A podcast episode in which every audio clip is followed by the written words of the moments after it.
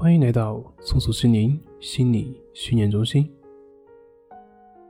今天要分享的作品是：抑郁症患者在人际关系中存在哪些问题？问题一：总觉得他人的想法和自己的想法是一样的，自己怎么想的，别人也就应该是这样想的，会有这样的一种观念。其实，如果我们真的去问问他人，就会发现。没有那么多人会去关注你，每个人最关心的永远都是自己。当我们觉得别人讨厌我们的时候，并不是别人讨厌我们，而是我们自己讨厌我们自己。当我们觉得别人那么刻薄的时候，往往也并不是别人真的那么刻薄，而是我们自己没有接纳我们自己。甚至就算是别人表扬或者是肯定，也并不会让抑郁症的朋友获得安宁。他可能会觉得别人是别有用心，或者是在说假话。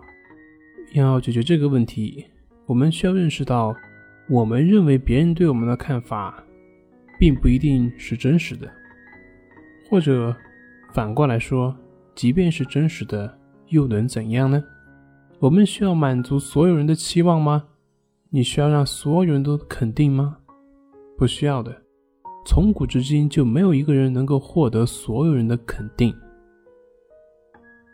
抑郁症患者在人际关系中存在的问题，第二个就是会不自觉地对自己或他人提出各种病态的要求。对于某些抑郁症的朋友，在他们看来，别人就应该对他好，就应该尊重他、重视他。如果别人没有做到，就很容易把别人的意图理解为对他的价值的否定以及伤害，但是真实的情况是，并不是别人在伤害他，而是他自己在伤害他自己，因为他所谓的否定及伤害不是来自于现实，而是来自于他所提出的病态的要求。要解决这个问题，我们需要认识到他人。是没有义务按照你所希望的那样对你的。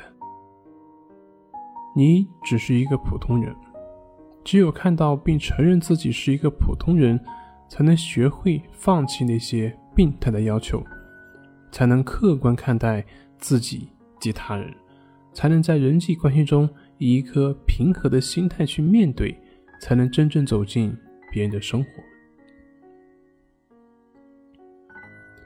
问题三。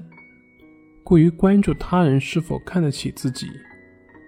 由于抑郁症朋友比较敏感，往往会对现实生活中的自己非常不满，他需要别人的肯定来填补自己内心的不满。但是为了获得他人的肯定，往往会让他自己成为别人的木偶或者是奴才，即便是合理的要求也不敢提出。有时候自己也能意识到这样的问题，但还是没有办法拒绝别人。害怕得罪别人，这样的话，在人际关系中，本来他就会处于一个不平等的地位。处在这样的一种人际关系中的人，会变得非常的辛苦。也正是因为这种讨好的辛苦，会让他在讨好的过程中充满了不满以及恨意，所以很难拥有一段真正的关系，很难走进别人的内心，或者把自己的内心打开。要解决这个问题，需要我们认识到，人际关系并不能弥补自己对现实生活中自己的不满。一个人内心的问题，并不能通过一般朋友的接纳来自我消除。自己跟自己的问题，需要专业人士或者是技术来处理。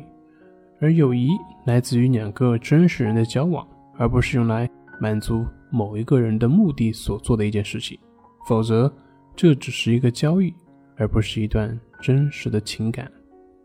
好了，今天就分享到这里，咱们下回再见。